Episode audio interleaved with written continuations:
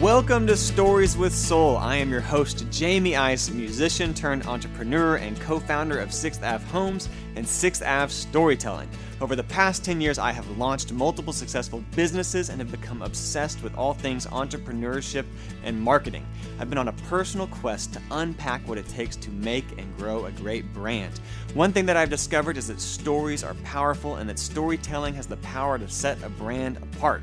Join me as I dive into the stories of the heavy hitting leaders, entrepreneurs, artists, and business owners in our community to hear their biggest wins, greatest losses, and their best business secrets. There's a story behind every great brand. Welcome to Stories with Soul. Welcome to Stories with Soul. I am your host, Jamie Ice. I'm joined by my co host, Jimmy Williams, and we have my dear friend, very special guest in the house, Carrie Crow Sayer, who is the the ice cream guru here in town, the ice cream mogul. you, I would say you're kind of in, in mogul status. I think so. But she's the, the founder of Melt Ice Creams, which is which has really become an institution. I feel like in, in Fort Worth, they now have three locations with one on the way, which we're going to hear about. Uh, you're they're in Whole Foods. Uh, just really, really, really, really change the ice cream game. Change the ice good cream game in Fort Worth For sure. And also something that we're going to talk about here in a little bit is, is she is a ultra marathon runner. And what's it called again? Uh, Ultra- yeah, ultra yeah. runner. Ultra yeah. runner. Ultra runner. Like we're talking hundreds of miles, which blows my mind. Um, An ultra marathon is anything over 26.2. Just, so just marathons, but bigger. yeah. Yeah. Yeah. So we're gonna get into a little bit of that. Okay, Wh- where I would like to start is so so we first met because you were a photographer before you were doing melt before you were the the ice cream mogul. Um, how does that term make you feel? Ice cream mogul. I don't like mogul. Yeah. No, we're still a really small business. Like, I know it's still small, but like to, it feels big. it, it does. uh, Yeah, I guess. Yeah. I don't, I just don't like it. The idea of like mogul or empire. Because you know, still I feel like a, sm- yeah, I mean, and yeah. you still I mean, it's still a business. small group of like just really hardworking people. Yeah, that's right. But before you were whatever it is Yes. now, to me it, fe- it feels like a, a, a big. It is. I think it's a big deal. So I'm just going to put that on you. We met through photography. You were a food photographer Mm-hmm. for primarily, and well, you were doing all sorts of stuff. But I, I met you as you were also the photographer for Fort Worth uh, Foodie. Yes. Um, and just what a crazy. I mean, your life looks drastically different today Wildly different. wildly different. So could you could you give us like what was like how did Melt come to be? Like where did that come from? Yeah. So what year was that? 20 we opened Melt in 2014, so I was probably shooting food in 2010 to 2014. Um, and really like kind of begged to be on the staff of of this new food magazine that was in town.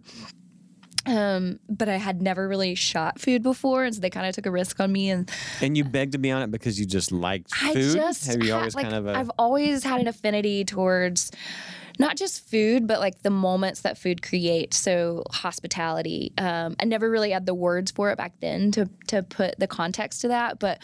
Um, and so I really wanted to try this avenue to food, and I had been photographing people for so long in weddings, and um, just felt like food would be a really interesting creative outlet, um, and something that like didn't talk back to you. So um, it would be really interesting to learn how to work with it, and um, and at Fort Worth Foodie, it was all people that were just crazy passionate about food and hospitality. And so I learned a lot.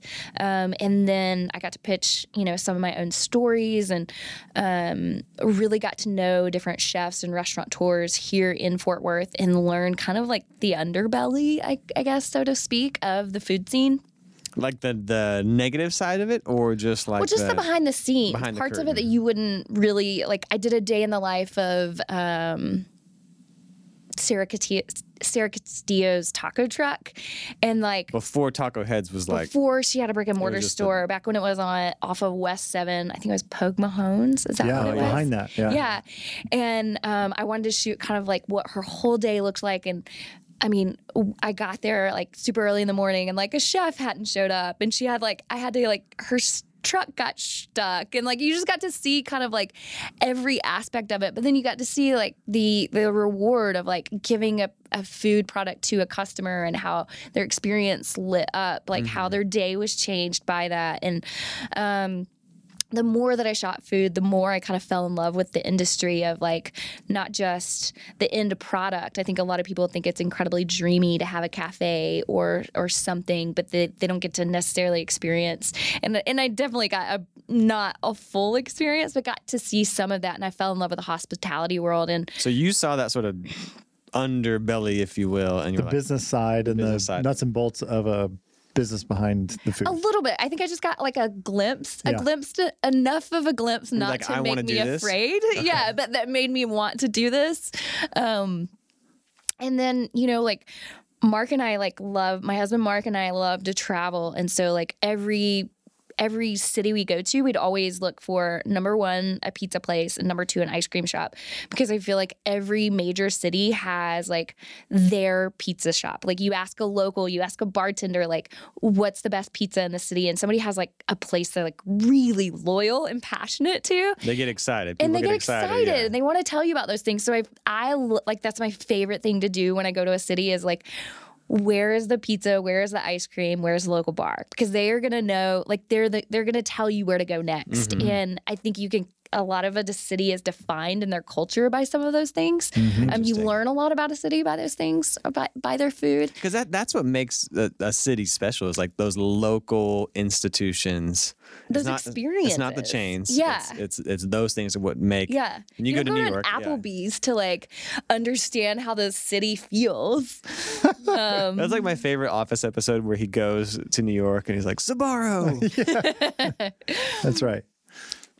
Anyway, Um, so, so you were excited about that idea. Yeah, and so uh, we always talked about how like we didn't feel like there was a place here to have that experience for ice cream and like Texas is so hot, you know, like I mean 9 months out of the year we're sweating and Yeah. so it just it was like, well, if if if something's not here, let's bring it to the people, let's make it.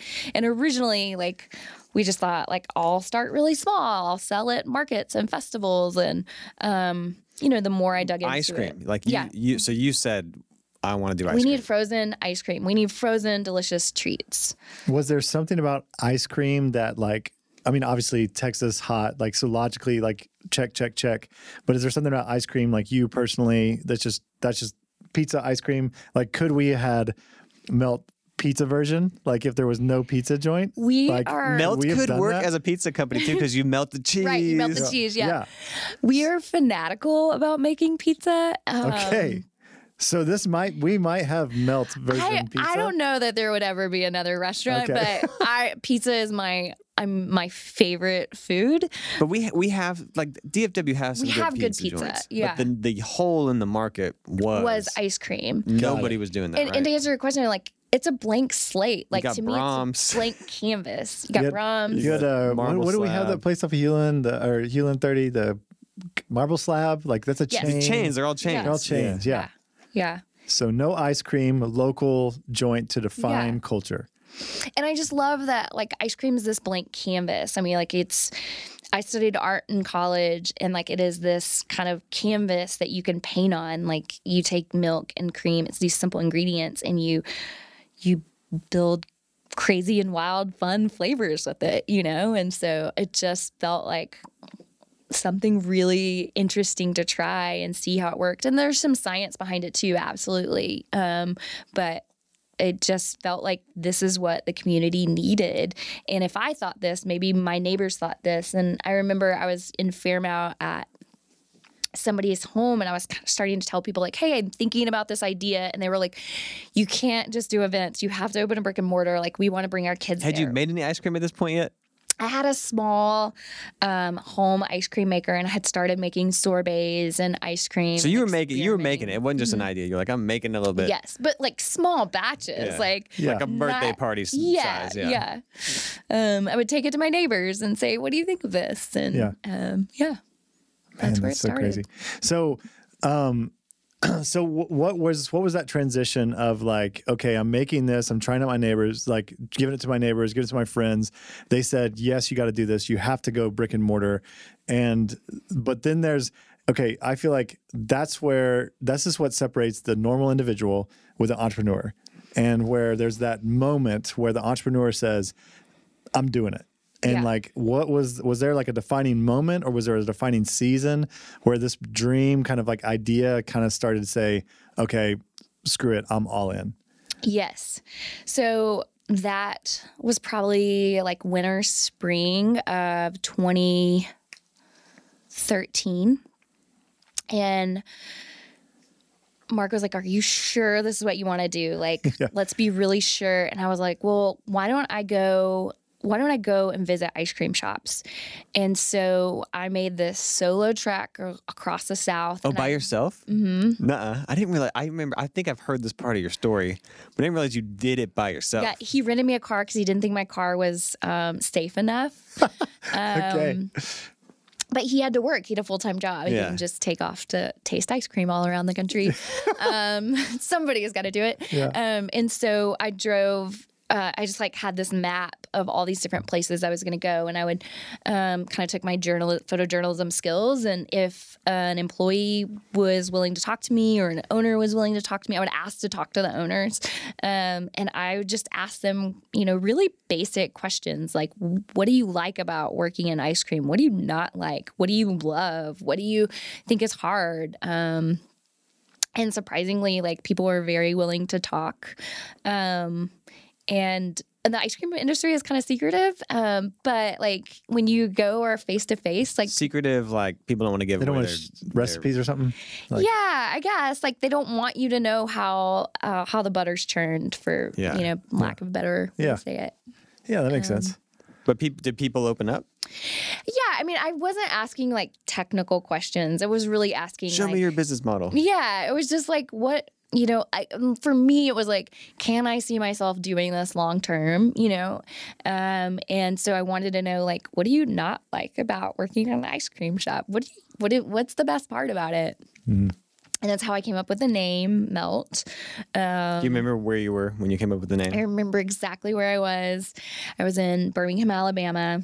Great city. Love- It's very similar to Fort Worth kind of vibes. Yeah, yeah. They've got a few more little mountains than us. Yeah. I'd love to have those trails Yeah. here. Um, and I was at this little ice cream shop, and the guy that was managing the place, he had come from the ad world. And I remember asking him that same question What do you enjoy about working here? Um, what's your favorite part? And he said, you know, when somebody walks into these doors, he was like, you can read their body language. He said they have the weight of a mortgage on their shoulders, or maybe a family member in the hospital, or they just made a really horrible grade on a really important like college exam. And he was like, when you scoop them that ice cream and you hand it over the counter, you watch that weight just melt off of them, hmm. even if it's just for a moment. And with Melt, we really wanted to have this aspect of like, we're not just a local food business, but like we want to be intentional about how we give back to our community and how we serve um, our community and people around us. And when I heard that, I was like, I love that. Like, if we could melt people's problems away, even if it's just for like five minutes, then then we can make an impact on our city. And so um, it was like I, c- I came home and I was like, I can, I want to do this, and I have a name. so Did you call Mark then? Where you're like, I got the name. yeah, yeah, That's That- awesome. That's so. For people that don't know you, I, I can speak to this just because we've known each other for a while, and and I've seen you do what you do. But you, you don't do anything half-assed. like you're one of the most like just driven people I know. Like if you go for something, it's kind of like with, with running, which we'll talk about here a little bit. If you go, I'm going to run a freaking hundred miles, and if so there there was no I, i'm assuming it's like when if if carrie says i'm going to start an ice cream company i'm like i'm all in yeah, and that that was the would you say that was the case yeah. Well, everything's on the table. yeah. and and but you and you also were an entrepreneur before this because you had your own photography business Yeah. so you At have a different level. I mean, it's just such a different level, though. Yeah. Yeah, because it's like now you have to like you're you're working on funding, you're working on finding a building, you're working on hiring employees, and then, geez, if you own a small business and you have just trying to figure out how to hire people in general, you just you never done it before. It's like Oh my gosh. all of these little factors that I you have an no MBA idea. in mistakes. Like, Yeah, that's- that's right. just like That's right. The co- and the cost is probably equivalent, you know. Oh, easy. But that's how you learn. So yeah, I learned so much. Stories with Soul is brought to you by Sixth Ave Storytelling and Organic Marketing Company building standout brands on the foundation of story. We help small businesses grow by crafting and sharing their stories because when small business thrives, cities and communities prosper. You're obsessed with your business, we want to make the world obsessed with it too. And, So and that's that's one of the reasons I'm, I'm doing this podcast because I feel like you either learn from mistakes or you learn from being in proximity to people who have gone before you who have done it. And so part of one of the things I'm excited is for people to get to hear stories like yours and get to hear the lessons like like what you have learned eh, and and share those because it, it it spares people some of the Heartache. the heartache, Yeah. the MBA of mistakes. So yeah, so what, what early on in the journey, right? I mean, eh, so you made that decision. You came back from your road trip. You said, "Yes, let's do it 100%." You're going to now look at funding. You're kind of like uh, you're going to take on a bunch of debt. You're going to get a bunch of people working for you. Like earlier on, I mean, tell us some some of those like mistakes, like wins where there's like big movements. Like we call them tailwinds and headwinds, right? You're going to face some headwinds. You're going to have some tailwinds. Like you know things that pro- kind of propelled you forward, things that are like slammed in your face. Do you remember any of those? Have you Oh, blocked yeah. those out? Yeah. Like share some of that a little bit. Um, well, first of all, I was like, I have to learn how to make ice cream commercially. like, That's a big I mean, it's a difference than like making it in your um, home kitchen. Yeah. Um, and so I reached out to people in France and Canada and the United States. And like like I was like, I just want like an internship, like let me come and work for free for, you know, a month, two months, like you got whatever you, you, got need. an internship. That's what I wanted. So I was like reaching out to all these people asking if I could just learn from them. Um I don't know why I didn't just go to culinary school, but um and n- like nobody would let me learn from them because They wouldn't let you enter. They you were- didn't want to like s- let you steal their stuff, right? Yeah, that- oh like uh, like. I'm Well, saying, you- it was like super super. you were secretive. an intern reject. I was like- totally an intern reject. Um, Wow. But I found this ice cream forum. I don't think it even exists now. And on there was this couple, and like she, the girl was from Texas. And so I like looked them up on Instagram, I think, and like found their email address. And I was like, please, please, can I come learn from you? I'm also in Texas. I promise I won't, com- they were in Ohio. promise I won't compete with you. Like, I just want to learn Uh huh. And um, they didn't have a brick and mortar store at the time um, but he was making ice cream and selling it at farmers markets in large quantities. And um, they said well let's like hop on a zoom or a phone call. Like they wanted to make sure that I was like a normal human being. Um, and so I talked to them for a while. They asked me what I was planning to do, and um, they let me come up. And Oh, so you went to Ohio? Cool. so I went to Cleveland, Ohio, and I stayed in a hostel. Um, and There's hostels in Cleveland. there's Ohio. hostels in Cleveland, Okay. Ohio. It was next it's to a it was next to a popcorn factory. okay, well that makes Yeah. sense. Yeah, I Yeah. guess. Okay. Yeah. And then I learned I like kind of shadowed um Jesse. His name is Jess, Jesse Mason. Um, it's called Mason's Creamery. Is it still around? Oh yeah, it's so amazing. Wow. They're so talented. What a Um, cool kind of legacy that they got to help birth this yeah. thing as well. they do just really incredible incredible stuff they now have a brick and mortar store and like they do all kinds of really great things for their community um, So check the box. I now know how to make ice cream. now i know how to make ice cream come back need to write a business plan was working on a business plan um, like i said i studied art in college but like loved business but i didn't know um, besides reading a few books really didn't know much about um, how to develop business so Mark, who graduated with an economics degree, was like, "Here's my college textbooks," and so I had he like gave his some of those college textbooks. economic textbooks from college, and uh, was Did you trying read to write a. I mean, yeah, Uh-huh. I, I made like a 60 page business plan. No Gosh, we've That's nev- what I mean by like you go hard. We you're never made a it- business. We've never No, made. I don't know how to make a business plan. No, well, we still- just so you yeah. know, it like wasn't worth anything. Okay. Every bank turned me down. Every bank turned you down. Yeah, Every of bank turned- Yes, Yeah. I know. That's the man. And they would all probably say yes to you right now. Oh, Oh, yeah. I mean, it's like I don't need money as much as I, I like really, really, really need it, and they were all like, no. yeah, everybody turned us down. And yeah, now they're like, yeah, we'll give you loans. it's it's crazy. it's yeah. wild. You pl- you do all this work, and they're like, you don't so have you made much a business money. plan Too with the bad. with the hope of of getting a loan or getting SBA loan or something like that. Take my business plan, take a scoop of ice cream, like, and they would be like, ah, this is like great. If you have somebody to co-sign for the full amount, we'll give you a loan. And I'm like, if I had somebody to co-sign for the full amount, I wouldn't be here. Yeah. dude yes that thank you that's that right there is like a l- hard lesson that everybody has to learn it's like if if you do not already have money getting money for a loan to start a business is very difficult at very first. hard. very hard. And it's like And that's what that's what weeds most people out. yeah that's right. And it's like oh yeah we'll give you money as long as some rich person is going to sign with a- you. Yeah, if you're Yeah. if you're a doctor, yeah. then we'll give you. yeah. Sorry keep going. So how, how did that play out? Like how'd you get the money? Like friends family? No. like um, raising it uh, I don't know if I've ever said this um, publicly, but like we, I only had a loan, like I got an SBA loan for I think twenty thousand dollars, and that was a stretch. That was like yes you know, like we had, and then I just sold. I sold all of my camera equipment. I Wow. sold. You that's that's like kind of burning the ships. Have you- Bootstrapping. Have you heard that s- expression where like you burn? There's no going back because no we going burned the ships. Yeah. You just burned your other source of income. Yeah, I had one camera left, but I had sold majority of my stuff. Wow. Um, and then bartered, and then really, really um, did things cheaply. And y'all found Um, a s- y'all found a building. we found a building. It was an old coffee shop, um, and we were like, "We'll just, you know, put some lipstick on it and hope for the best." But I mean, like the ice cream machine is a really large purchase, a really expensive purchase,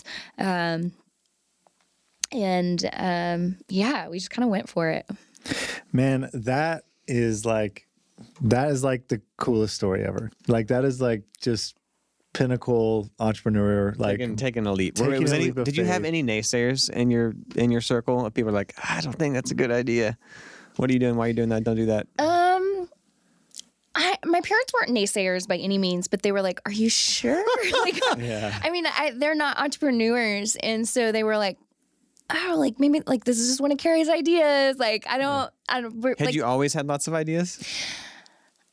I was always very like passionate about when I like found something. I was like very passionate about Yeah. it. Um, and would dig in and like try to learn as much as I could about it. But n- I mean, my I have an uncle that's an entrepreneur, but really just didn't have like a lot of wasn't surrounded by that kind of thought process a lot. Um, and so it was kind of it was new for for us. Um, a, a bank that I applied to, the president was like, I don't think this idea is going to work here. Um, she's still a bank president here in Fort Worth. um, so We should go to like Rapper House.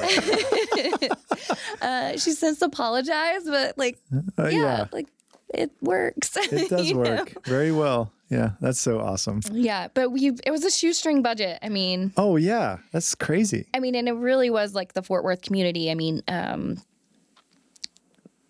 but somebody had a spray painter. A, is that what it's called? A, Paint a gun. Paint Yeah, gun. gun, Yeah, yeah. And we spray. We took two weekends and a gazillion trips to Home Depot, and we sprayed the yellow wall. And Which I, I would argue. So one of, one of my questions I'm gonna ask later. I can I can ask now. Is like just what what do you think some of the what was one of like the best decisions you've ever made? I would be willing to bet that painting that wall, whatever your magic yellow color is, was one of your best decisions you've ever made. Because like wh- when I think yeah, because why? Well, because because I, I feel like one of the, in my opinion, as an outsider, one one of the the secrets to y'all's success is it's just a, it's a great brand that people love and it's very identifiable. It's like Nike has their check mark, you know, Coca Cola has that red color. when I think of you can't think of melt and not think of this yellow, this yellow like it's it's just iconic. It's different. It like it it, it the secret to a great brand is when you see it, you instantly know what it is. And there was something about that yellow, like Well, you know what the art art theory is um, that yellow is the color of happiness. It represents. so it was thought out. It was like this is yeah, it. it was intentional. Like you want, like, what do you want people to think of when you think of your brand? You Mm-hmm. know, like I want people to think of happiness. I want, like, I mean, how many times can you picture yourself as a kid or as an adult, like eating an ice cream cone and being sad? Like maybe you're trying to change your Yeah. mood, like binge eating at night. yeah, but generally it's Yeah. this you have a memory or a moment that is joyful Yeah. or happy from that experience. Yeah, I would I would say like whenever I think of melt, obviously the yellow, yellow and black are just yellow specifically, right? You know that you can feel it. It's like uh, maybe it is. Maybe I am seeing yellow and being happy. Maybe it's working on me. But I also like think secret brainwash. it's like happy. I- I, I think at the time and in Fort Worth, you were having authentic, homegrown, organic restaurants and things kind of stepping up at the time Melt was coming. And but like nothing in ice cream, nothing in the dessert world at all. There's like, a move, movement back to craft. yeah, there's movement back to craft, Yeah. authenticity, uh, this this feeling of like homegrown and like roots, like from Fort Worth, or like this is our place. And obviously, you thought through this. This is like you know your whole story is like kind of coming together in this piece. But like so, whenever I saw Melt and it was coming, and by the way, the organic storytelling and social media marketing before Melt got started was just like in my my mind like textbook on how to start a company. Yeah, people were excited. Like I don't know what you did, but people were very excited from like Well, I mean, I think it was also a little simpler. Instagram was newer, Yeah. like a lot newer. And so it was just this easy storytelling platform. There was no algorithms. It Mm-hmm. was just like, we're in the middle of building this space. Let me show you pictures of it, you know? And it was us like painting the walls and, And scrubbing the things. I still and- remember seeing pictures of that of like y'all like we got the space, we're painting it, we're coloring it, Yeah. we're up here working on it. Like I still kind of remember that. But here's what I'm here's what I was getting at is whenever I saw that, it was like this is my store. I, this is Fort Worth. These are my people. Obviously, we live a block away, but like I'm like this is this is it. Like uh, this is going to be my place that I go to for my ice cream. That's from my city. That's from my people. And it was like I can feel myself in there. I could see myself like in your shoes as a small business owner, and I'm like I'm supporting them. And I feel like that I don't know. I, I don't know if most customers have said that to you, but I'm like, dude, this is mine. And finally, someone else from outside of Fort Worth is not. It's like this is ours. And so, whenever I think of melt, I think of obviously the color, and I think of like this is like our like ice cream place. You know, Fort Worth. You know. Yeah. And I wanted it to be, Yeah. I wanted it to be that and- way. Which is like your dream coming to life. I, I haven't heard this dream. Like you didn't tell me this dream beforehand, but I'm like, that's exactly how I feel. Yeah. This is our Fort Worth ice cream. But you store. also never know, like, like you never know if anything will actually. Like I will say one thing that was good with that business plan is like you do these counts of like okay how many cars go by a day how many how what's the That minimum is number detailed. What's yeah well it didn't get me anywhere with the banks. Um, what's the minimum number of people i need to pay rent? Like if if i have to work from open to close how many customers a day do i absolutely have to have to pay rent? Um, and then how many do i have to have to like maybe pay myself? And how many do i have to have to pay an employee? Like but you never know if like you're ever going to get past that part of the rent. paying even. myself. yeah, like to go from that to um and so I think it is like you just you you can't foresee like the future of what you want something to be. And maybe you could if you grew up in an entrepreneurial environment. I have no idea. But for me, it wasn't like, oh, I'm gonna own all these ice cream shops. It was like, no, I want to own one store that I, I work want in pay my rent. and I want to like my community have a place to eat ice cream. And do you feel like it worked? Like, I mean, obviously it did, but in that moment, we're open and people are coming. Like, was it was it fun? Were you excited? It was terrifying. I mean, it was it was absolutely terrifying um, because I had no idea what I was doing. Like I, Yeah, I don't know why I didn't like go work in an ice cream shop for a few months, but like You tried to intern. You just got. the intern you got rejected. Got rejected. um, but I could have. I could have worked at a Marble Slab. I mean, Yeah. um, true. we didn't know what temperature to set our ice cream dipping cabinets at. So like Oh, the yeah. first day that we scooped, our wrists were swollen Oh, 'cause it was too because it was too cold. you know, it's like you There's, just there's no playbook for There's that. There's no playbook. You just you make mistake after mistake and you just learn. I didn't know that you didn't buy I mean now I know, but you don't buy any you don't buy any equipment that has a compressor on it used. Like you just don't. Like it's like and I had bought all this because the compressors go out. Auction. Yeah, because it just goes it just goes out. Like everybody in the restaurant industry will tell you, you never buy a used freezer. I was like, oh, I bought all used freezers. Like nobody told me that. Like And did they go out at different times? of course they did. Within like four weeks, I had to replace all the freezers. Oh my. Oh, in your first four weeks, you- your freezers went out. yes. So Yeah. did you? Because whenever you opened, there was like a rage. You know, like everybody was going there. There was lines. Did you get to enjoy that success at all, or were you too busy? Like, I got it. Like My freezer just went out. my freezer just went out. My hands are. I have to get chiropractor work or something. You I know. think I enjoyed. I absolutely enjoyed it because it was like, you know, there's so much leading up to those days. Like mm-hmm. you Yeah. are, like, there's just so much that is leading up to it that you are like, is anybody going to show up? You know, mm-hmm. and so when people show up, you, like it validates like all of the sweat and tears, the hard work that you've put in, like to see people there and like and to see their faces light up when they eat ice cream, and then to say that the ice cream actually is good and they enjoy it and they love it and that they are going to bring their families back. Like it is like it's absolutely this moment of enjoyment. Also, like sheer like how like figuring things out. Like it's frantic. Um, Yeah.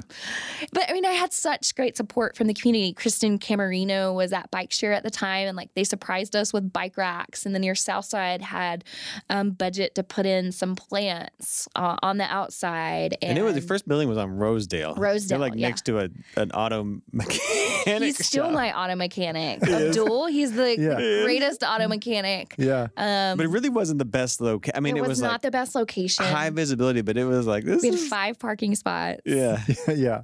Um, yeah, but Tina from Leaves, her she set up a game station for me for little kids on the day that we opened.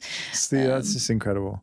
Yeah. that's And like people came incredible together and like they were excited about it. How Um, did you how did you buy new freezers? I'm assuming like you just spent all this money to get get the doors open and then your freezer's going out. Yeah. Did you have have some reserves? I to, mean, like- it was 4 weeks in, so it was like money was like coming in Yeah. and so it was like well we need a freezer we didn't have a pos system when we opened um i had a how were you taking money? I had a square PayPal? reader on my phone and a cash box and a calculator Are That you serious? I mean, like, it's so dumb. Unbelievable. It's so dumb. Um, You I- just had a cash box and a calculator. And a square reader. I think I remember that. I went the first like day or week, or I remember that. I can't believe people came back. Oh yeah, we yeah, Wow. dude. I'm telling you, it's our. It's like this is our ice cream store. I took all the um, towels home and washed them and would bring them back. I would I would wake up in the morning and I would drive all to all the different restaurants and places that I needed to get the food to make my ice cream. Um, and then I would make my ice cream before we opened, and then I would work the front counter.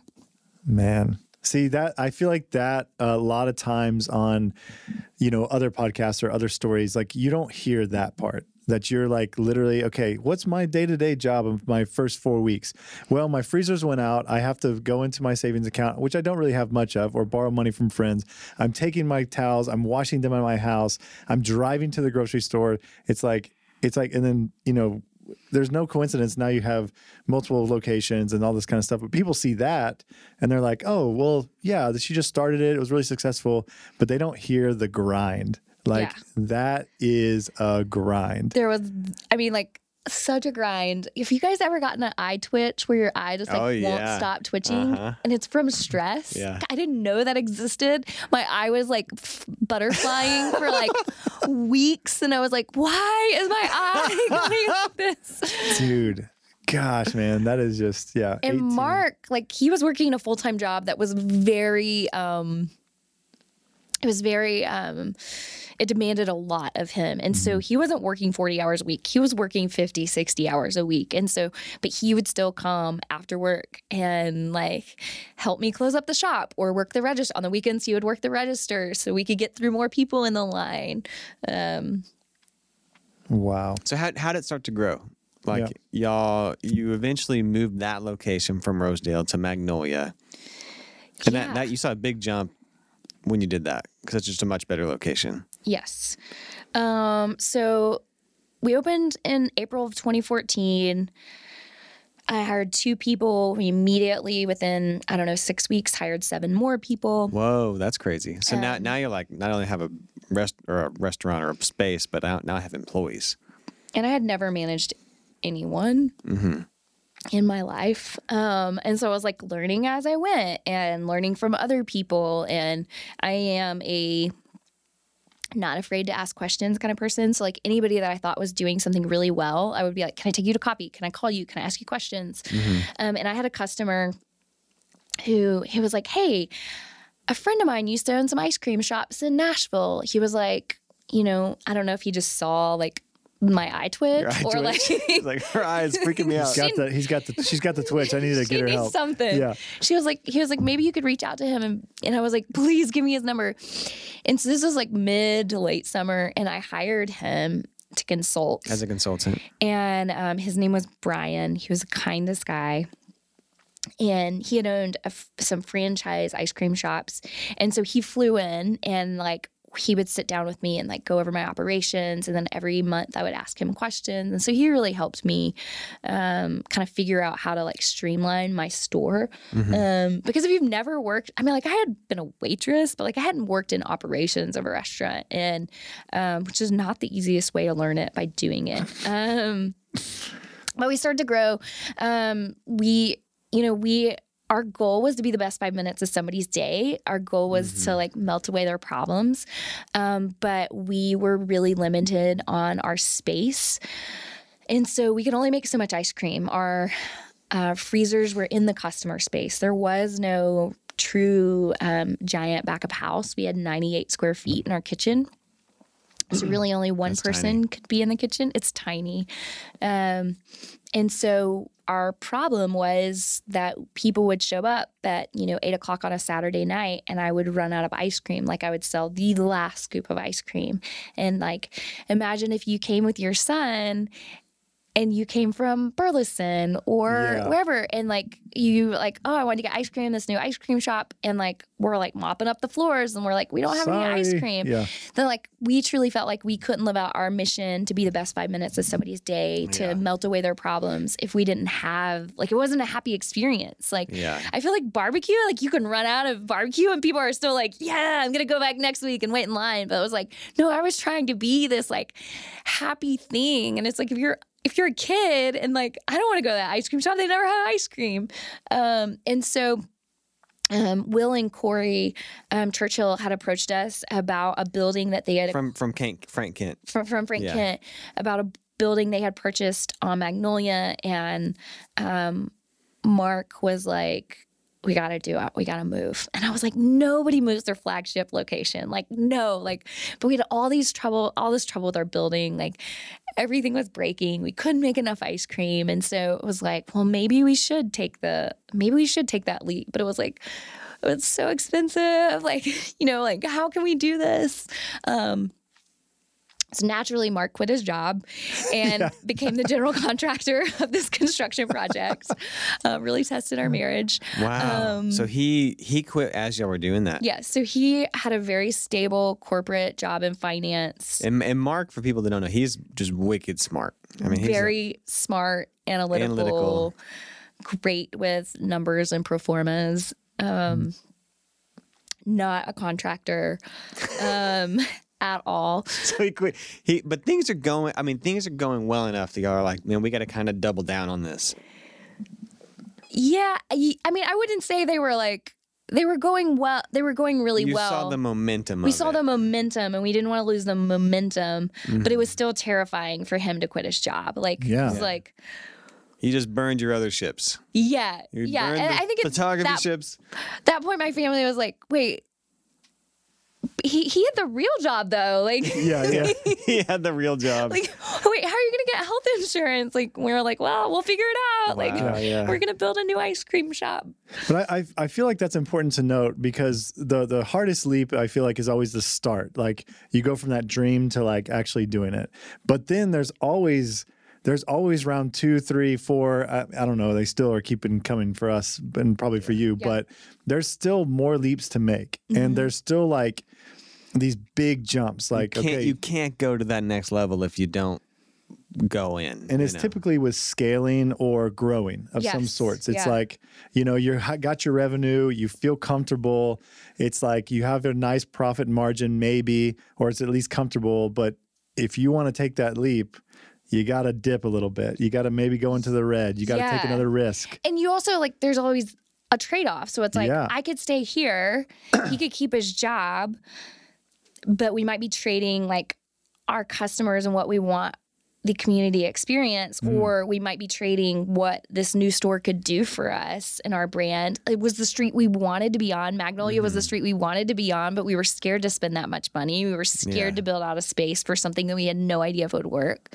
um, but we still didn't really have money like we didn't have Yeah. we were still figuring it i mean like everything in that first stop was like I, it was like a a church pew that I got off of Craigslist, but I borrowed Yeah. with some barter, bartered with somebody in the neighborhood. I took his family pictures in order for him to go pick it up on his trailer, and then so I awesome. bought fabric and I reupholstered it myself with neighbors. You know, it's like so everything was kind of scrapped together. It was like, okay, if we're doing this, we're building this new store, like it's a big risk. Like we're mm-hmm. in like even bigger risk if you're gonna quit your full time job that like pays for our mortgage and allows us to live. And yeah so it was like we're all in again. yeah that's right And it, it sounds like part of that was mission driven. We're not able to fulfill our mission of, of melting away sorrows and bringing happiness. yeah And then part of it too was was there's a demand, and then also just seeing like you had to you had to also uh, on some level say like man I, I think this could be a lot bigger. Like I think what we're doing is working. Could we expand upon that? Mm-hmm. Yeah, I think so. Absolutely. I I thought, well, I mean, like it was it was obviously resonating with our like customers. Like people were coming and they were trying it, and like the biggest complaints I was getting were like, I don't know where to park. I our stop sign I stopped counting after it got um, knocked over twelve times because the parking lot was so small. Jimmy, a police officer, like knocked it over and he came in and was like, "I'm really sorry." I'm like, and his family gave me a really hard time. Like it was really funny, but um, so it was like we just and and people were walking over from Magnolia. It was a really busy Kinda street, dangerous, and so it was kind of dangerous. And so um, we knew it was where we wanted to be, and we wanted that. We wanted to continue with that momentum. But also, like anything you do, it's like, will this work again? Like, w- was that just a one time like luck thing? I don't know. yeah And it worked. Y'all, I mean, and you crushed it yeah Yeah. So it, but anytime there's growth, like that brings more problems. More like you just, it's, yeah. And so when we opened, Mark had done all of his pro formas, and, and this is what he does for literally every project that we do. Anytime we're going to spend any um, substantial amount of money, he like makes a low, a medium, and a high case and a worst case scenario. So like, what's like the best case scenario, the worst case scenario, and like, what's a conservative number? And so we thought we would have an increase in business of 20%, um, just naturally, the easier to get to, easier to stop into. Um, it's on a natural walking path of other restaurants and, and, and whatnot. And, um, within the first six weeks. So, with that in mind, we built a kitchen, we built bigger freezers, I had more than 98 square feet in the kitchen. Um, we thought this was this giant, for us, we thought it was this giant space. Like, we had 900 square feet and a big patio. It was Yeah. like, we are like so excited. And within six weeks, we had increased our our traffic by seventy percent, wow. and so it was like, and your same problems yeah, it was like, well, we're we're running out out of of space again. We're running out of space, and so um, we then had to look for what do you do next? Like, you either build a kitchen or we build like we had to figure some kind of um, solution so that we weren't continuing to run out of ice cream. This episode of Stories with Soul is brought to you by Sixth Ave Storytelling. At Sixth Ave Storytelling, we know that stories aren't just for bedtime, they're powerful marketing tools, and we've seen what they can do. Want to see for yourself? Download our free PDF, The Storytelling Pathway, on our website, It's everything your business needs to be successful. This is what I've used to grow my businesses and hundreds of others. It's a strategy that has led to number one albums, built large followings, and has helped generate millions of dollars in revenue thousands of leads and tons and tons of traffic. I've seen client after client reach their goals, which is why I'm crazy excited to share it with you today. I'm offering this for free because it's my personal mission to support small business owners and entrepreneurs no matter where they are at on their journey because small businesses are the heartbeat of a city and they really are what make it special. Sixth Avenue Storytelling has helped brands across the country grow their business using these exact steps. Head to sixthavestorytelling.com and download the storytelling pathway to get your step by step guide today. Mm-hmm. And that that that that uh, that's whenever you move kind of stuff off site, like the ice cream portion of that, like uh, like off site, or was it starting store number two, which came? so uh, building the joy factory came so we started looking for kitchen space to rent warehouses that we could build out and like nothing really we couldn't find anything that was already built to fit our needs so we had to build something Mm-hmm. um, and so we built a space within um, the old O.B. macaroni facility, um, which had was the longest, one of the longest, oldest businesses in Fort Worth, food businesses for sure. It had a hundred years of like a family legacy macaroni factory, and so we were like, "That's got to be good luck to have a Yeah. food business last a hundred years." That's cool. Really, you probably shouldn't build a kitchen in like a building from the 1800s, but like Another lesson you there. learn those things. Yeah, yeah, So we And that's what you call the Joy Factory. and that's what we call the Joy Factory. yeah. Um, and so we have about 3,000 square feet there. Um, That's a big thing to bite off. it was a very big thing to bite off. Um, and so to pay for it, Mark took a consulting job and We need Mark to consult for us and make us those Yes. pro formas. he's Yes. very Does he good still at that. that? What is a pro forma again? um, so he like was supposed to be gone for like three or four weeks and it ended up being like three months. So he would leave on a Monday and fly back on a Thursday, but like it it was either that or get investors. And like we firmly believed that we didn't want investors that we So you, wanted you still con- don't have any investors. Man, to this day That's we so cool. don't have any Mm-hmm. investors. Totally bootstrapped it. Very much. And there's Yeah, pros and cons to bootstrapping. Like yeah, still bartering right now to this day. still bartering. yeah, So moved all your production offsite, the Joy Factory. You also at some, at some point you you bought a truck, right? A yeah, that came after the second store. the second store was Sundance or Dallas. Second No. store was Bishop Arts. Bishop Arts. And so, so whenever you, whenever you did, like, you started the Joy Factory, or I mean, to move your production offsite, obviously as a need for you got you need more space because of the Magnolia store. But was the vision always to grab a second store or or kind of like move into another area? Uh, or was it like, well, we have the production now, we could do this? Was it? Well, I mean, you have to think your overhead substantially increases. Like, if I'm going to rent a space off site that's 3,000 square feet, and like think about the electricity and the Oh water gosh. and like the logistics, like, if my overhead's going to go up that much, I have to have a second. I need like, a place to sell have more ice cream. Additional revenue in order for that to make sense. Yeah. And really, we had to think if we're going to build an offsite kitchen, Mm-hmm. we need more than a second store to offset that that That's right. overhead. Yeah. And so it was like we knew the capacity in which we could um, produce out of that kitchen, which could either be you know eight to ten stores or um, catering a, a certain number of catering that we do wholesale um, but we knew in order for the cost that we were going to spend on that kitchen to make sense we had to grow. Yeah, um, and that was a really hard decision for us because like i like I didn't know if I wanted to be just a one shop legacy business or um, could we maintain the specialness of who we are as a brand if we had multiple locations? Because a lot of people lose that um, buzz. They lose that. Um, that special quality to them Yeah. when they replicate Yeah. um, and that was so important to me that like we maintain like this special Craft. quality Yeah. about uh, like it's just this it's hard to even put into words but like it's it, it's like when you go into a replica of something it's like it loses part of its soul and so like Yeah. it's so hard to keep that soul as a part of your company as you grow and that was really important and like very fearful of mine that we would lose and so um, that was kind of at the forefront of like how do we continue to create a business that has this heartbeat to it Mm-hmm. Yeah. um, but also not lose Yeah. you know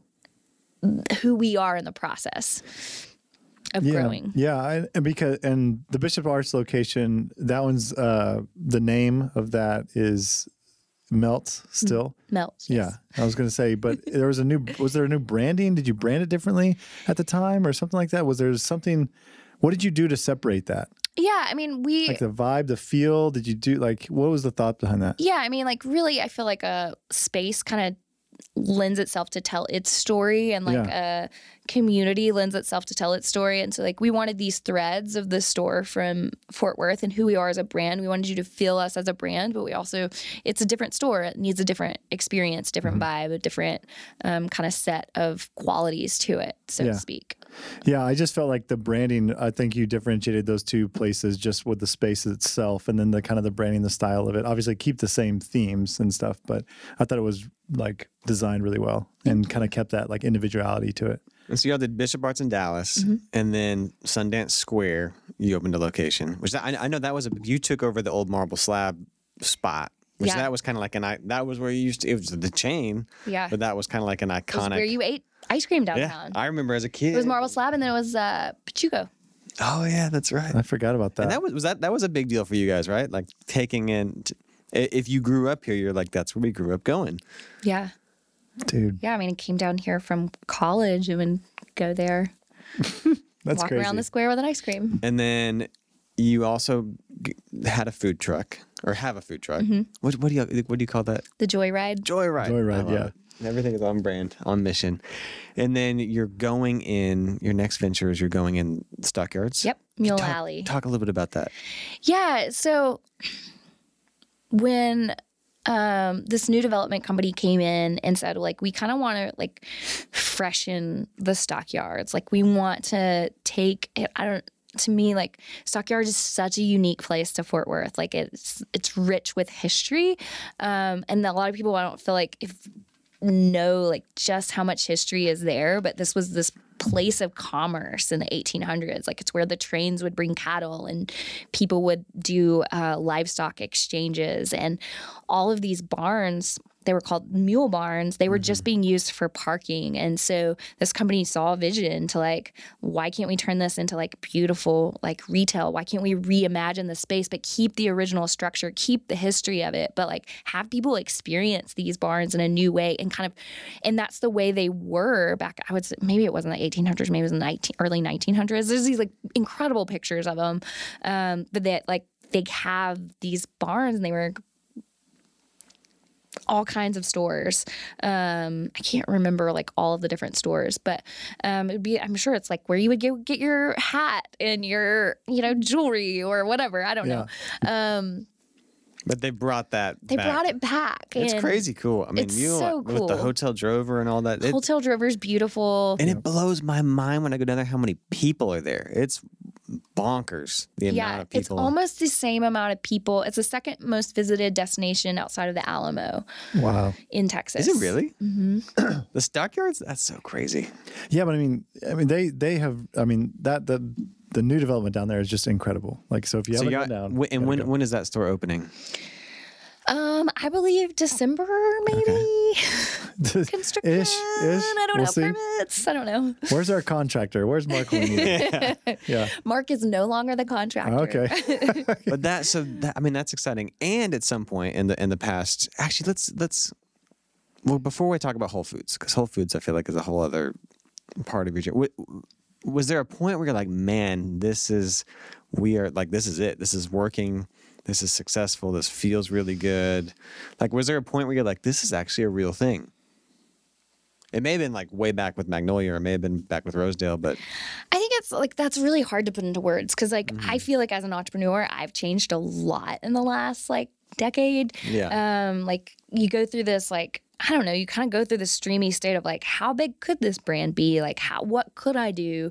What could this be for our city? Like how many people could we employ? Like how do we become this employer that is like the employer for high school kids? Like how do we grow that? But also what, how do you grow people within an organization? Like how do you grow leaders and like um and I think at some point you're like, well, this is also like beyond me and my capabilities, but like they're expert people that you can hire and work with. And like to me, that started becoming much more enjoyable of like having people that were experts in their field, um, being a part of this journey and being part of um, and that kind of changes really has changed my perspective of like how big or small we want to be as a company like i don't want to be a national chain i don't want to it, it's really helped me narrow in like what we want so do you know what you want? Like, what five years from now? What what what is the five year melt vision? Yeah, I we want to be a DFW brand. We want to be like the loyal local ice cream brand for Dallas Fort Worth. We want So still that local component. yeah, I don't want to even go statewide. Like we, we you know, 7.2 million people here in DFW and like not all of them have had melt ice creams. Yeah. Um, and I want to be a place that my employees love to work at and a place that you come as a high school student and you gain valuable leadership skills and you can take melt education classes. I love that you've kind of identified a demographic that is that you employ. Yeah, absolutely. High school kids. That's kind of cool. Yeah, it's really cool. And Yeah. you you see that as an opportunity to also like train and mentor. and, Yeah. And What, when you say melt Melt. educational classes, what do you mean by that? Um, I mean, like what I've found in like working with a lot of high schoolers is like they are like yeah, they have the internet at their fingertips, but they want like special things and they also they're really smart and they want to learn. So like if we have budgeting classes, if we have um how do you apply for scholarships at college? Like things that teach valuable life skills, like then they're more invested in who you are and who you're they're more invested to a brand and a business if they're learning something. So you're doing that right now, or is that kind of like something we're stuff? working yeah, on. Yeah, We're Oh, working that's- on a, a whole leadership program. Like, you know, you. I think there's a lot of, um, there's.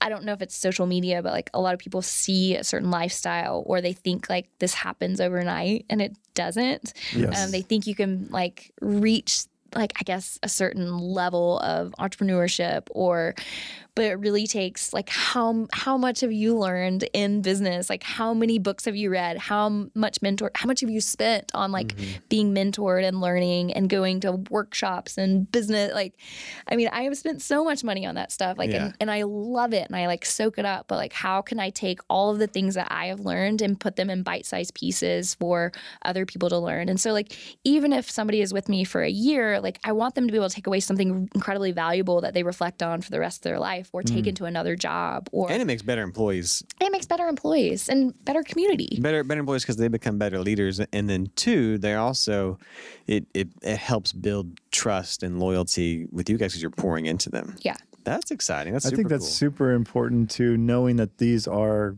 employees are going to leave you, um, but you're still willing to invest like into them, you know, and they might not, obviously, like, I mean, they might be well, if they're in high school, job, they're but I mean, Yeah. the chances of them leaving not are like lifetime job 90 plus percent, right? But I mean, you know, to take that time and pour into your people, I mean, geez, can you imagine if just regular employers took the time to do that? You're doing it with people that you know are leaving you. Yeah. And I mean, just, I mean, just at regular employers that have people that are going to be working for them for 10 years, pouring into them. I mean, gosh, man, that that's incredible. and you know we also like we have several salaried members and it's like Sure.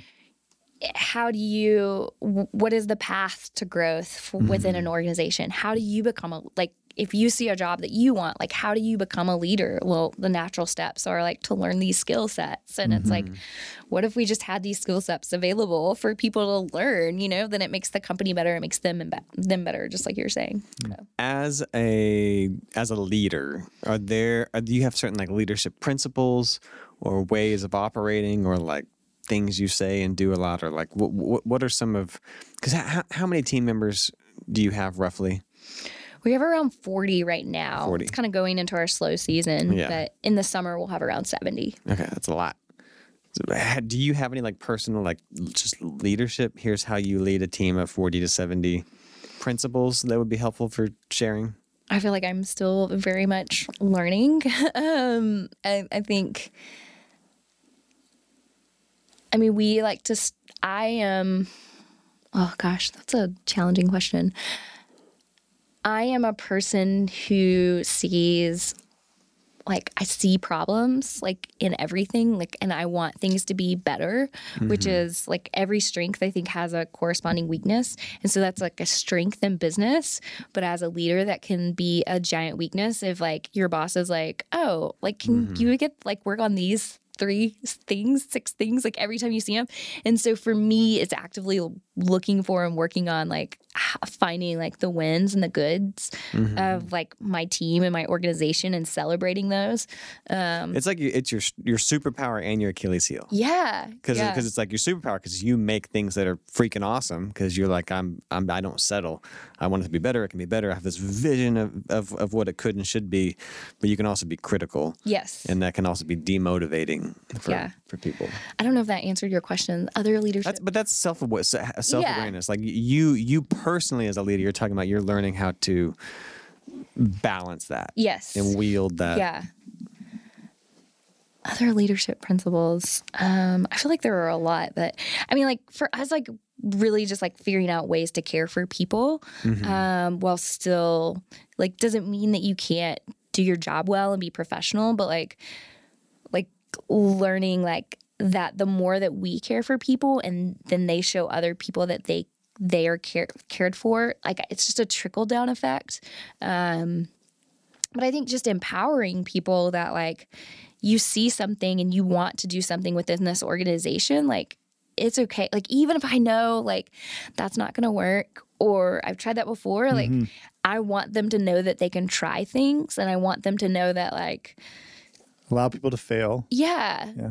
Um, because it's going to make, because if they don't try things and they don't have the room to fail, then they're not going to try the things that are going to work. Mm-hmm. Um, you uh I, I want to follow up with that really quick. Um, what if what if a few things that you will never do as a leader, or like you're like, man, these are bad leadership traits. Like I will never do this or be like this because I've either seen it or I've done it, and I never want to do that again. Like one of my things is like, I don't want all the employees. I never want them to hear me say, "We do that because that's the way it's always been done." Like that's something I hate in business, right? I'm like, that's one of like I had a boss one time who's like, "Well, that's just how we've always done it," and I'm like, "I'll never say that." You know, um, is there anything that like you see in your leaders below you or you and yourself where you've been like, "Never going to do that," um, or have done that, never going to be like that? Characteristics, traits, qualities. Um, I mean, uh, like we have a, like, we don't raise our voice. That's yeah, Uh, like, that's interesting yeah. yeah. That's a cool rule. Um, but I feel like that should be standard Well, I mean, not like if you're a chef though. in in in the restaurant world no That's like that's like encouraged. I think yelling at each other. Yeah. yell and cuss at I each don't other. think that's very normal Like if you're a chef or something, like don't you, aren't you supposed to yell or something? I don't know. I think that's like industry yell. standard. Not at the joy, fe- like it's joy. It's a joy- you're, you're creating happiness. You can't yell. Creating happiness. No, that's cool. That's on brand.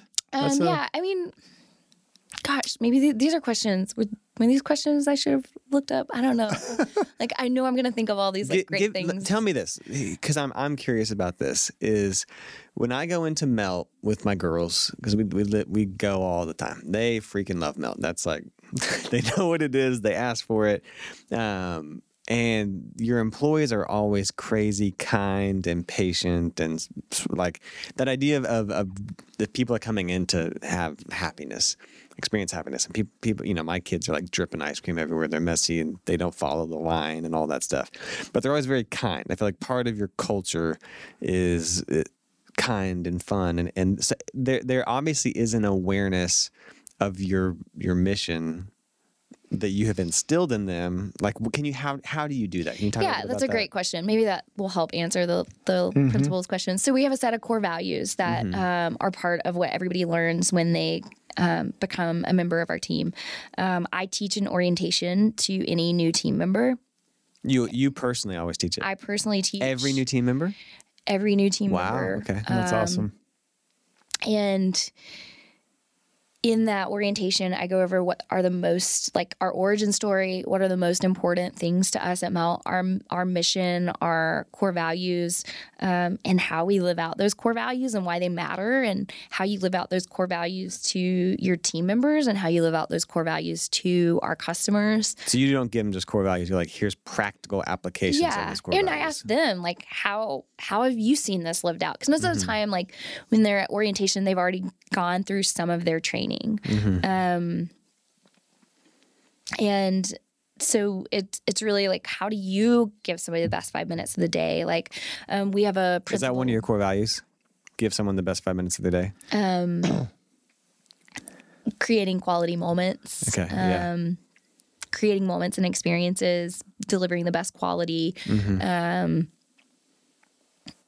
but kind of the the best five minutes of your day is kind of like the undertone of Yeah. all of our training a Yeah, yeah. mantra sort of uh, mantra, yeah, I guess so to speak. Um, and we have a 10 4 rule. If somebody is within 10 feet of you, you make eye contact with them. If they're in four feet of you, you speak to them. oh that's cool Um, and so because that kills me at restaurants where like go in and they're like just head down ignoring you avoiding you. yeah. your people do that They like come in like hey Oh, absolutely. Yeah. That's really cool. Yeah. Tentacle a, rule, A I like lot that. of a lot of the things that we have at Melt, like are not things that I've come up with. I don't think there's like a lot you can invent under the sun, but like we look for best practices. Like I am not afraid to like LinkedIn stalk somebody and like mm-hmm. Yeah. email them. I emailed Danny Meyers this summer. I was like, there's nobody like is Who's Danny Meyers? Should I Shake know who that is? Oh, Shake Shack. Okay. Union you emailed the Hospitality. Shake Shack guy? Yeah. Did he write um, you back? Yeah, he did. Nuh-uh. Yeah. That's cool. Um, but Ari Weinzweig has wrote a number of books. He has a business called Zingerman's, and I adore this business. They do a lot of trainings for not just the restaurant industry, any industry, Mm-hmm. um, but they're like diehard business principles that like are belief systems about as an entrepreneur like you change like as your business grows you go through these like ebbs and flows and like mountaintops and valleys and he um they provide a lot of like really specific training um, that's just really applic- applicable for a restaurant it's applicable for any business What are some of those books? Or what's the book called? Is it um he has a leadership principles book. Zingerman? Ari Zingerman. Ari, Z- Ari Weinzweig, but it's called Ari Zingerman's. Weinzweig. It's called, and they have their I think we'll Google this and put this. Yeah, we're Yeah. gonna have to put this somewhere. yeah ZingTrain is their training. ZingTrain. okay. I mean, we've sent staff members and Oh, we've cool. gone up and So that's um, been an instrumental sort of resource. instrumental. Cool. I mean, they are this small Ann Arbor, not small. It's a ninety million dollar business, but it's a it's a small restaurant group. Wow. That's Um, awesome. Okay, I want to dive into. We've talked a lot about like growth and success and people. Yeah. We have not talked about when the shit hits the fan and the the hard nights that come with this as well. Which I know, like COVID, COVID, like the the industry that was probably affected the most by COVID was the restaurant industry. Is what what you're doing. Can you talk a little bit about like was there a moment where you're like, why am I doing this? This I'm gonna lose it all. Can you talk about some of that? Yeah. Or what, and what Um, you did, like what? Yeah. The first thing I did the day after uh, was like the week after spring break. Um, But you're gearing up for your busy season. You're like gearing. yeah, up you- for- typically we hire, we are hiring um, as much staff as we can. Spring break from spring break to really the end of September, October is our our busy season. So um, that week I created a four stage plan for our company of like if things get to this level, this is what we'll do. So we kind of had this loose plan that we thought it would take weeks and weeks to get to. And I rolled that out to our leadership team on a Thursday and we were there by Saturday. Um, Yeah. And then internally, what Mark and I like decided was like, I just wrote a letter to our staff and said, you know, like if you don't rely on this, I called. I'll, I'll sorry, I'll back up. I did that, and then I called somebody had gone through like the economic crisis in 2009. I was like, like top three things you did that your company like helped your company survived and he gave me like cut your cost like things that like you feel like are like you just need somebody else to say it. Yeah. um, like cut your cost get as lean as possible. And so i wrote a letter to our staff um, and you know just kind of said like if anybody doesn't need this job doesn't rely on this job for a full-time income like um, then we welcome your resignation Yeah. um, That's a or hard thing to or ask. if you don't feel comfortable like if your family doesn't feel comfortable with you working in the service industry like yeah. um, your jo- essentially your job will be waiting for you on the other side of this and we hope it's really short Yeah. um, and a lot of our high schoolers um, resigned at that time Sure. and that was a like stay up all night cry all night kind of like i can't believe this is where we're at we had literally just opened two stores we'd opened bishop arts in 2019 and sundance in 2019 and opened our ice cream truck in 2019 so it was like Wow. the bulk of our growth. And so, really, the majority of our company has just been growing. Like, we hadn't Yeah. recouped any of this cost that we have just like spent and spent and spent and spent. Mm-hmm. And so, it was like 2020 summer was supposed to be like, we're not going to grow. We're just going to focus on like operations and like making our company stronger and better and like recouping some of that cost into the business that we had just poured out. Um, so we sent out this letter, and a lot of people openly resigned. And then um, we just had to kind of move some things around. We closed two stores for 10 weeks.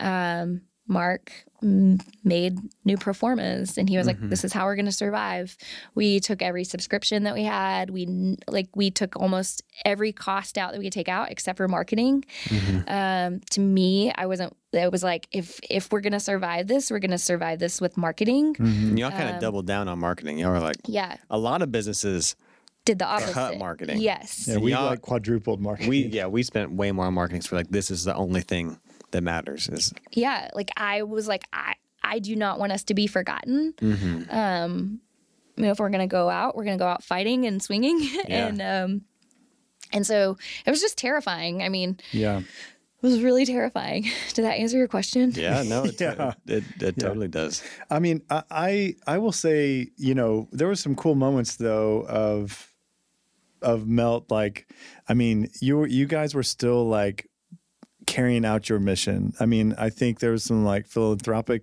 things going on. Like you were giving ice cream out to Frontline frontline workers, workers. and yeah but we didn't give it out so we actually what we did was we didn't want anybody to think that we were like profiteering off of it Sure, sure. and so we discounted the cost of the ice cream Okay. we need it was twofold like i needed work for my staff to do Uh-huh. and um, we wanted to give back to the community like in a tangible way when And it you, felt and like you needed revenue too. Like you needed to pay your Yes, people. You we needed to needed sell to- ice cream. Yes. because you can't pay people if you don't sell ice cream. Right. Yeah. And so, but we wanted our customers included in that. So we launched Happiness for Heroes, and it was like a discounted price for ice cream. And we would, you know, and ask them to write notes. And so we would print. I would print all the notes off. I did all of the deliveries because I was sca- like, we didn't, you know, back then we didn't know. Mm-hmm. And I would literally like throw the ice cream at the front door, like knock on it and like hand Yeah, it because over you didn't know if that's how it was gonna. yeah, we didn't know yeah. how it was spreading Yeah, then. And so um yeah, and that was really it was really special. I mean like hosp- like clinics started calling us and they would be like we are having the worst day of our life. Like has anybody done and we'd be like we'll be there in 10 minutes. Like Yeah, we got you yeah, you know? and cool. um, it was really special To kind of Um, bring some joy in the midst of yeah. Really it really was. It was it was really special. Well, and then like people, some people like you know they were they were working, they had full time jobs. Some people like didn't get hit hard, and they were st- th- and they were trying to okay, what are all the local places where we can contribute? And you, what you did was you offered a platform for them to contribute to not only your business but also other people as well. And so, like, I know tons of stories of ton of like businesses that have done that, including yours, where people would just donate money to just give to them, you know, as well. And so, like, what you're doing is, is creating a platform to like give doubly almost, you know, and and so it's just a cool concept. Um, which I thought was really unique, you know, for for your business. So I don't know. And y'all y'all pivoted some other ways too.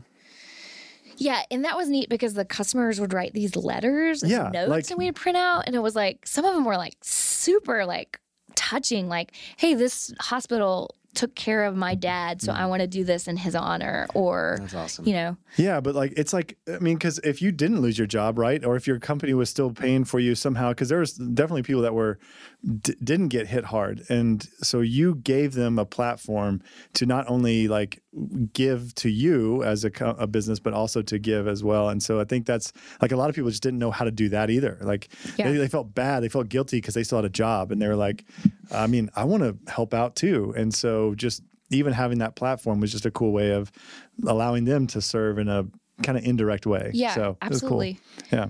yeah and we yeah we pivoted in other ways too um well I mean, we were still paying rent at these. I think that's what a lot of people don't realize. Like, why is the hospitality industry still suffering? It's like we were closed for 10 weeks. Like, the margins in the restaurant industry are so freaking thin. Like, if you, like, if you aren't just so specific with how you spend your money and how you run your company, like, you can, you can uh, be out in a month. Like, um, and so having 10 weeks of shutdown and like, Were you on the verge of shutting down at any point? Like No, we weren't. because y'all were really smart about your Well, you pivoted so fast too. We pivoted Like- fast. Also, we took advantage of um, the EIDL. Mm-hmm. Yeah. Uh, we did not get any of the um, restaurant relief funds, Hmm. um, but we did get the PP. PPP. Yeah. Yeah. And then Fort Worth was really great about um, some grants Mm-hmm. um, that we applied to and were able to get. Um, but then, you know, a lot of those came with like, I mean, y'all know, like they came with like very specific things on like how you use those and how you appropriated those funds. So it wasn't like this free for all. Like, Yeah. and you still had like bills off the wazoo. Like there are landlords that like weren't willing to negotiate with us. Like, so you just had to keep paying rent or like you risk the doors being locked on you. So, um, but then we did pivot um, quite a bit in that, you know, like, well, if you think about it, like we do really innovative flavors, at least we try, like really Yeah. have and exciting, interesting flavors. But if you can't taste the ice cream, like then you're not going to try something wild. So like Yeah. we had to like really create um, comforting flavors that you would want to eat. Like we kind of had to change like that aspect of our flavors. And we were only for a long time we were just selling pints. We weren't selling scoops. You lost that experience with us. Because So- you weren't sure if it was safe or not. yeah, like we didn't do samples for almost a year. So you couldn't do like these weird experimental flavors. Right. Yeah, that makes sense. um i mean if like our business went from like this certain business model to this totally Try all these flavors, model. and now we now yeah can't do that. Man, that's then- a testament to entrepreneurship. Right and then there. at some point, so stores open back up, and then some t- Whole Foods entered in at some point, which is kind of crazy because you're now in Whole Foods, yes 14 whole foods 14 Oh Whole gosh. Foods. Is that and talk about that a little bit, yeah so whole foods approached us um which I'm sure opened a whole other sea of problems. oh a hundred like, percent how do you get in all these 14 Whole Foods? a hundred percent But it's freaking cool. more problems. Um, Whole Foods had approached us earlier in um, business, and we were like, "Well, we're just not ready. Like, so much of Melt is this experience in our stores, um, and we weren't quite sure if our production could handle like." This pint line and like, there's just a lot of fear in the unknown, right? And there, it's really a different business model when you go from retail to CPG, consumer packaged goods, on a grocery store shelf, you lose control over that product. Like it is no longer in your hands. You are at kind of the whim of a large retailer. Um, and so it's a very different business model. And when you like, it's not me selling the product. So like the margins on that are like very thin. So it's just a different different business completely. And so, um, but when the pandemic hit, grocery store sales went up, and it was like, well, how do we diversify to protect our company if Yeah. this were to happen again? And so it kind of became this like almost safety net of like, okay, if we experience COVID at the level that we experienced it again, if there's another shutdown, do we have enough avenues to sell our product in order to um, protect the company and protect our employees so that we can afford to keep them on staff and pay them. And, you know, we were able to keep every single staff member that relied on us for a full time income throughout COVID, which was just Wow. Really important to us because Yeah. it was, you know, like we, I didn't make a salary for a long time. Like we were able to rely on our savings, um, but I didn't know that if, if my, all of my employees could Yeah. do that. Yeah. And, um, you know, and one of the other ways I would say that we pivoted when we when it hit was I approached all of our restaurant like friends that were selling family meals. Yeah. And like even if they didn't have a freezer, we'd say, We'll we'll get a freezer and we'll bring it to you. Like we'll go take it from the store that's closed and we'll bring it to you. And they would sell our ice cream at a markup so that they were still making some margin on that too. But it provided them an option so they didn't have to make desserts because they also had limited staff and they were Wow. providing a family meal. So that was an outlet that allowed us to stay in our our um our um, customers' minds. Yeah. Um, provided like an opportunity for us to sell product. Yeah. Super freaking smart. I love it. Um, okay, got a little bit left time left. Lightning round. Well, I just want to talk about Ultra Oh, we haven't talked about. just a little bit. Yeah, we Like, got to talk a little bit about just that. a little bit. When like just give me a you know quick version of how'd you get into this? Oh like gosh, none of my stories are quick. no, well, I mean like did you always enjoy running? Like, you know, no, I got fat from ice cream. that's the best answer ever. I can uh, yeah, you're not supposed to eat your own supply. It's like drug dealing 101, right? Yeah, like so no, um, I don't know if no people would get that reference. Oh yeah, sorry. You Jimmy was undercover. yeah, in drug dealing, you don't use your own supply. Yeah, 'cause so you were undercover Yeah, narcotics. yeah. Well, anyways, we'll get into. uh, So I you don't got, know that I would know that reference. Hey, dude, people know. Okay, Okay, okay. people know. You're just, you know, you're not in the scene. Don't eat your supply. Yeah. So, you ate too much of your supply, apparently. yes. So you started running because you're gonna like, I'm gonna not, I'm gonna lose the ice cream weight. I guess apparently. Yeah, yeah. Okay. Actually, that's well. I mean, I played sports in college. I played soccer in college. Um, and I I had run one marathon after college because I like needed something to train for right after school. I was like, what do I do? Um, but a, a friend in the neighborhood um, had asked me to train for a marathon. I was like, oh, that's so much time. But I was also like, I'm kind of fluffy. Maybe I'll that'll help me lose the weight. And so I signed up for this marathon and I wanted to train super early in the morning, and there was only like another neighbor of ours. Um, he trained early in the morning. So fu- funny, funny side note is we all live on the same street. yes. Yeah. yeah. This is like one, two, and he lives on the next block Yeah. over. Yeah. He's one block over. Yeah. And so I started running with him, and he. I was like, "What are you training for?" And he was like, "Oh, I'm doing this trail race." So I like he started telling me about trail racing, and I like didn't grow up like in mountains or anything like that. My husband taught me to camp. He taught me to fall in love with like backpacking, outdoors. Like he is like he wasn't a boy scout, but like he knows how to do like all the things um outside. Like he's like very good at like making fires and food and stuff outside. So in like an apocalypse, you want to be. Yeah, you He- definitely. He's your guy. He's he's He can make the fires. he can make the fires and, And then the write a food. pro forma about the firewood. right. It yeah, he would be able to tell you like how much wood each person could burn. yeah, yeah, yeah. um, so I was like, well, when is that race? And he told me, and I was like, I just went home and signed up for it. I didn't really know anything about it. this is a like a trail It's run. a trail run race. So this was maybe, I don't know, October, November.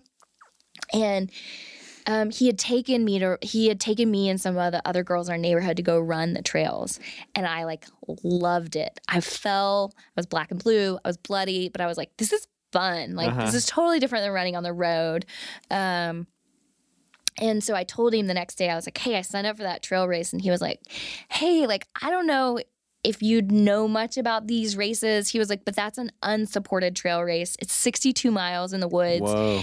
And like they you w- signed up for a 62 mile race Yeah. on like a mountain in the woods. And I was like, I was like, well, tell me about it. What does that mean? He was like, well, there's no volunteers. Like, you have to carry all your own food. They have water stations, but like, you're kind of on your own. And I was like, okay, well, I can figure it out. yeah, I'll figure it out. I love that. And then I went home and I like hired a coach and um, I met with this coach and she started making my digital training plans. And so I would know what to run every day. Um, but while I was working on like training for that, I had a few glasses of wine one night and I was like, you know, I'd read this book called Born to Run. Like every ultra runner reads this book. And it talks about this race in Colorado, the Leadville 100. And I was like, oh, like if I'm running, if I'm training for a 62 mile race, like what's 38 miles more? Like, I don't know. Like, why not? So you I know? had never done this, and you signed up for a 62 mile race. yes. And then you signed up for a 100 mile race. well, I put my name in the lottery and I was like, the likelihood is like, I probably won't get in. This is what I mean by like if you do something, you go hard. Yes. Yeah, There's Yeah. no like dipping your toe in the water. I didn't even tell Mark. I put my name in the lottery. Yeah. That Because I was is like, oh, I won't get in. Like, it, it's not And you hadn't even run like a ma- normal marathon I hadn't even run the marathon I was training for yet. Love it. Run the marathon. so extreme. get to the end of the marathon. It took me forever to run this marathon. I'm crying. Mm-hmm. And Mark is like, What's wrong? And I was like, I can't believe I signed up for a 62 mile race. And he was like, Let's let's worry about that another day. And You did good. Let's keep. yeah, Yeah. let's go get a burger. Yeah. so then I get into this lottery at Leadville and um, I tell this coach that I've hired, like, hey, I got into this race that's later in the summer in the Colorado mountains. And she's like, that's like one of The the, Leadville 100. yeah, You idiot. She's, she's like, that's nuts. Yeah. Also, now this trail race that you were training for, the 62 mile race, is really just a practice run. And I was like, oh, wow. Okay. Like, this is legit. Um, Yeah.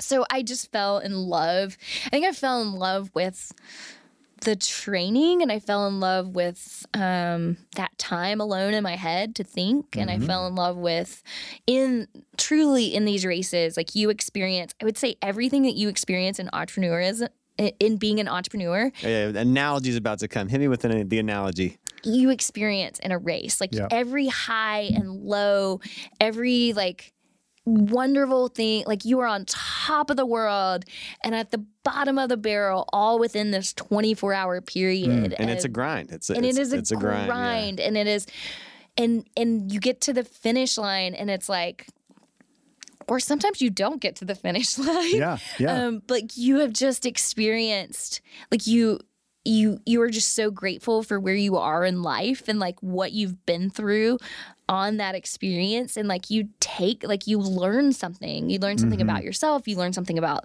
the world. Like you just take so much and like you're so introspective and like you're grateful for like really basic things like water and mm-hmm. food and like the ability to like see and like people encouraging you that you don't know and like being able to encourage other people that you don't know and experiencing like really beautiful parts of the world that you don't that you just don't typically get to experience.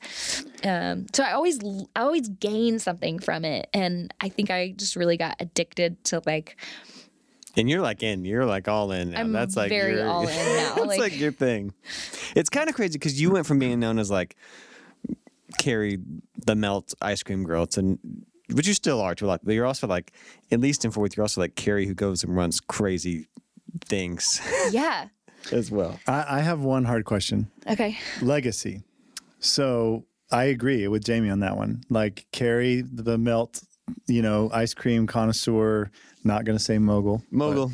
sh- uh, ice cream, you know, whatever, you know, um, ultra runner, like super into it. I would say like, you know, like as far as your, if you follow Carrie at all on Instagram or you see like posts about it, you write a, like, it's a very well written, introspective, like in your heart, in your head type, like posts about it. I think are just super good and super encouraging for anyone to read. So obviously encourage you guys to go do that. Um, but like legacy, right? You know, what do you want to be known for? Like in 20 years, 30 years, obviously you're an entrepreneur, you're not going to hang up the hat on anything. But like, is it going to be Carrie who started businesses or many ice cream shops who has shaped young people? Is it going to be she's now, you know, a, a, figure in running, racing, that type of thing? Is that more of a hobby? Is that going to turn into something that's more professional? Maybe who I don't know. Uh, like, what is that? What does that legacy look like for you? Yeah, I mean that's a You might not know now. Yeah, it, I, mean, I think I'm like still figuring that out. Yeah, but yeah. I, I think for right now, for me, I'm definitely not a professional runner. Yeah. It's like very cute. yeah, Um, I do want to encourage more women in the sport of running. yeah, Um, I just recently signed on as ambassador for an organization called Free to Run, and it is um, supporting women in conflict zones. um, they were Hmm, very cool. predominantly in Afghanistan and Iraq, and they just had to sadly pull out of Afghanistan. But it's building community within women. Um, there's not a lot of women in the ultra uh, trail running community, and Sure. um, it's such a freeing, beautiful sport that like I want to encourage more women in that. Um, in there, we are going to do some things with Melt and running. Um, so I'm excited for those cool. like worlds to collide. Um, but for Melt, I really believe that you know I want the legacy to be that like we are providing this incredible experience for people, um, whether that's making a moment, a memory within our business, or that's being a part of that team that makes that experience. Um, but that that you take something, that you learn something, you know. And I hope that it's the place that you know parents want their 16 year olds to work at, that they mm. want them to have mm-hmm. their first job there because they know that they're cared for and taken care of and that they learn these valuable skills and that they learn how to be a community member in a really special way. Hmm. That's awesome. I love that. Uh, I have one last question, all right. at least- which might turn into more questions. But No, that's good. if you have another question, we no. I'm, But I'm good. If you could give your younger self some advice, if you could like go back and say, "Do this, don't do this," or or if you could just give, if you had a bit of advice to give like other young up and coming entrepreneurs, what what would it be?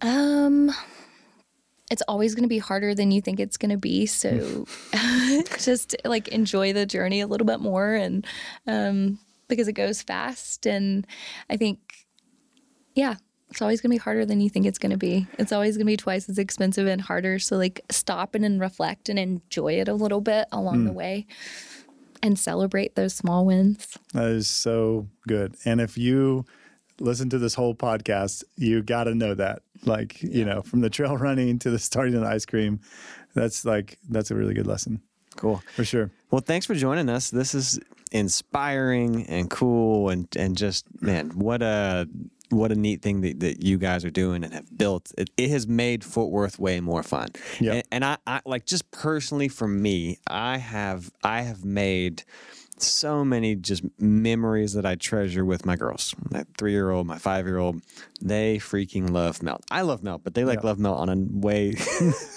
other level. And just, you know, we walk there a lot. The one on Magnolia is close to our house. They also, my five year old has a, a pink Barbie Jeep. And we will, she was like, can we take the Jeep to melt? and it's the cutest thing. I just, it, that, those are memories that like I will treasure and just seeing them the way they light up with ice cream. I, I like ice cream. I, I probably didn't eat uh, ice cream for like five or six years when I was pre kids. But now it's like uh, I love it. It brings joy to our, our, our family and, it, and it's a treat. But just, anyways, it, it is it has given me memories. I think it's made our city more fun, more vibrant. It really mm-hmm. is. I feel like Fort Worth's spot. I feel like you went you accomplished that kind of original goal way back in the day of of, of making a, a a truly unique local special place. So I'm thankful for you. Yeah, you guys can follow Carrie. Instagram, is that the best place to follow you? Sure. Facebook? Is that is that a thing? Yeah, I'm I, just I feel joking. like kids don't aren't on Facebook. Yeah, yeah, that's right. I would say Instagram would be a good one. Um, yeah, you can follow there. Obviously, check it out on melt.com. Sure. Right. Yeah. Melt ice creams. Melt ice creams. Shoot, I I don't. I don't have the notes here, so you got to correct me. Um, do our outro. Like follow us. Uh, my kids, whenever they do their like fake YouTube videos, they're like, smash that like button, subscribe to yeah, they wherever say? you're at, smash the like. Button. Smash button. those like buttons. what do the kids say these days? Uh, subscribe to our thing. Please and go do. buy some ice cream. Yep, from Melt. Buy us some ice cream. Yeah. Well, buy ice cream for themselves. Yeah, but if they want to drop us off, off Oh, us yeah. off some ice cream. That'll be good too. All right. Thank you. we'll see y'all later. Uh, bye. Congratulations, you made it all the way to the end. Thank you so much for listening to this week's episode of Stories with Soul. If you enjoyed the interview and like what you heard, please help us out and share, subscribe, and like anywhere you listen to podcasts. When you share and subscribe, it is insanely helpful and allows us to keep producing new episodes. You can always join us directly in the studio by watching the video version on our website, 6thAvStorytelling.com. Stories with Soul is brought to you by 6Ave Storytelling, an organic marketing company building standout brands on the foundation of story. You're obsessed with your business, and we want to make the world obsessed with it too. Thanks for listening.